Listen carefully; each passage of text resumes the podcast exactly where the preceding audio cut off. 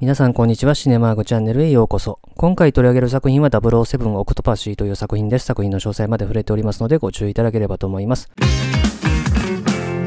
それではこの007オクトパシーの基本情報から紹介しておきますと、この映画は1983年のイギリス映画で上映時間131分ですね。007のシリーズとしては13作目になった作品となりますね。で、本作のあらすじはですね、英国諜報員の009がですね、殺されてしまう宝石の密輸事件が起こりまして、その事件を追うボンドはですね、レディの卵という宝石が出品されるオークション会場でですね、インドの王族カーンが怪しいと見てですね、接近していくという作品ですね。で、本作のスタッフ関係ですね、監督は引き続きジョン・グレンですね。で、音楽はジョン・バリーが復帰をしまして、撮影の担当がアラン・ヒュームと。で、キャストですね。主人公のジェームズ・ボンドを演じたのがロジャー・ムーア。ボンドガールのオクトパシを演じたのがモード・アダムス。ちなみにこの女優さんは007黄金樹を持つ男というね、本作からすると9年前のね、シリーズ作品にも出演をしていた女優さんですね。で、カーンを演じたのがルイ・ジュールダン。そして、オルロフ将軍を演じたのがスティーブン・バーコフとなってますね。で、本作の興行成績はですね、1983年の公衆ランキングで2位と、ちなみに1位はスター・ウォーズ時代の期間と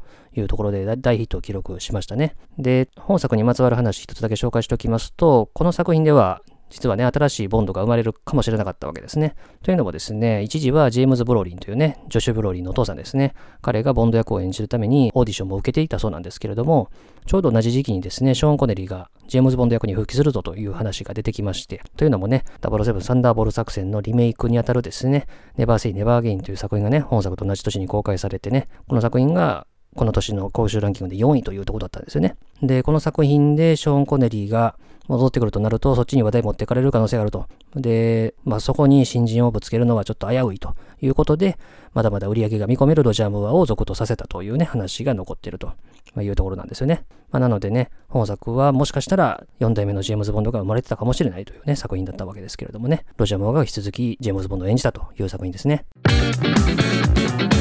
それでは前置きはさておきまして、本作を見た感想の話をしていきたいと思います。結論から言うと、ロジャー・ムワキによくある一本という印象でですね、長い007のシリーズの中で見ると非常に印象の薄い、存在感の薄い一本かなという印象ですね。で、これもですね、ウィキペディアのページを読んでいるとですね、本作はシリアス路線に戻ったシリーズが再びコミカルな路線に戻ったみたいなことが書かれてるんですよね。で、これもね、以前の作品で、ね、こういうところが書かれていましたけれども、こちらもね、出典のない記載なので、まあ、おそらくページのね、作成された方か、もしくは編集された方の主観的な感想というところだと思うんですが、これを見て思うのは、前作とそんなに変わってないぞと。まあ、前作のとこでも指摘しましたけども、前作が、でもそんなにシリアスだったかと。ツッコミどころも結構たくさんあったし。で、本作も、じゃあ、めちゃくちゃコミカルな路線に行ったかっていうと、そんな気もしないという感じでですね、割とロジャー・ムーアの作品っていうのは、私は基本的には大体どれも同じテイストかなというふうには思ってるんでですね。まあ、その意味においては、割とよくある一本っていう感じかなと思いますね。またこれもシリーズ通して、特にロジャー・ムーアキの作品通して言えることですけれども、途中からやっぱり間延びしてくるんですよね。前半のね、宝石の下りあたりまでは割とテンポ良かったなという印象があるんですけれども、まあその映画を進めていく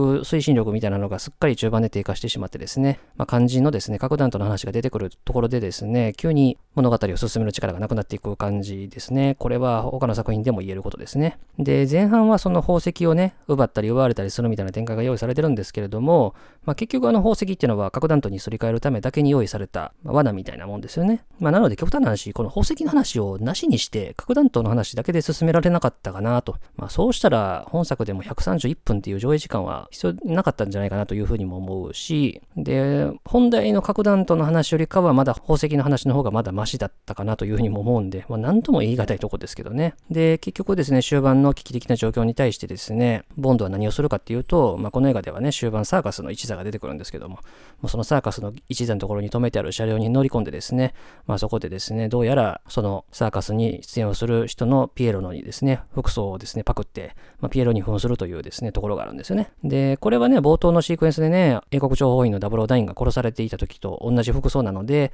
まあ、その彼の弔いとまあ、彼の殺された子供に対する復讐という意味合いになるっていうのは十分に理解はできるんですけれども、まあ、この一刻を争う状況下で、ボンドがピエロに扮するために、わざわざ着替えて顔を白塗りにしてたんだなっていうふうに思うと、ちょっと冷めちゃうところがありますよね。また同時にですね、これは図らずもってとこだと思うんですけども、ピエロに扮することで、まるでこのロジャー・モーが扮するジェームズ・ボンドが客寄せパンダみたいな、なんかその虚しい役者にちょっと見えなくもないというか、まあ、この辺りはなんかその、深読みする必要はないんですけどもね、なんかチャップリンとかそういったところまで思い出すような、なんか感じもしてしまって、ってまあそれでもね、この映画はヒットしたんでね、なんとも言い難いとこですけども、まあそういうところまでちょっと思ってしまうですね、シークエンスになってるかなというふうに思いましたね。で、前作のところでも指摘したようにですね、まあロジャー・ムーアの年齢が上がっていけば上がっていくほどですね、年下のボンドガールとの色恋っていうのは無理があるなという話もしてきて、まあ前作なんかもですね、30歳ぐらい年下の、どう考えても娘ぐらいの年齢のですね、女優さんと50代半ばのロジャー・ムーアが演じるジェームズ・ボンドの色恋という形になってたわけですね。で、確かにですね、一昔前のハリウッド映画とか見てると、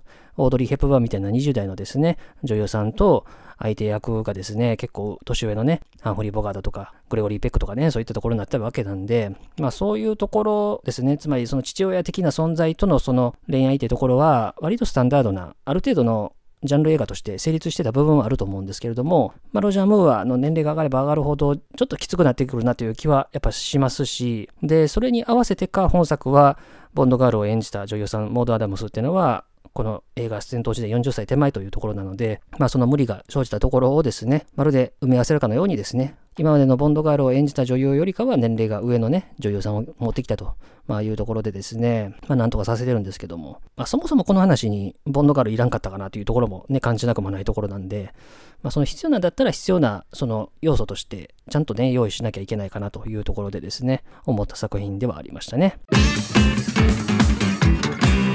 ということで今回は作品紹介として007オクトパシーというシリーズ13作目について取り上げました。感想の冒頭にも話したように、やっぱり印象薄い一本やなと。長い歴史の中でこの映画について取り上げることはちょっとないなっていうぐらいに印象薄いんでですね、なかなか厳しいなというですね、ところを見ていくと感じるところでですね、その一方で年間の公衆ランキングでは2位につけるというですね、まあ、ところなんかもですね、理解に苦しむところではあるっちゃあるところではありますね。ということでね、次回がロジャー・ムーアキのボンド最後の作品ということになりますね。ということで、当チャンネルでは他にも様々な作品の紹介してますので、いろいろ聞いていただければと思います。最後までお付き合いありがとうございました。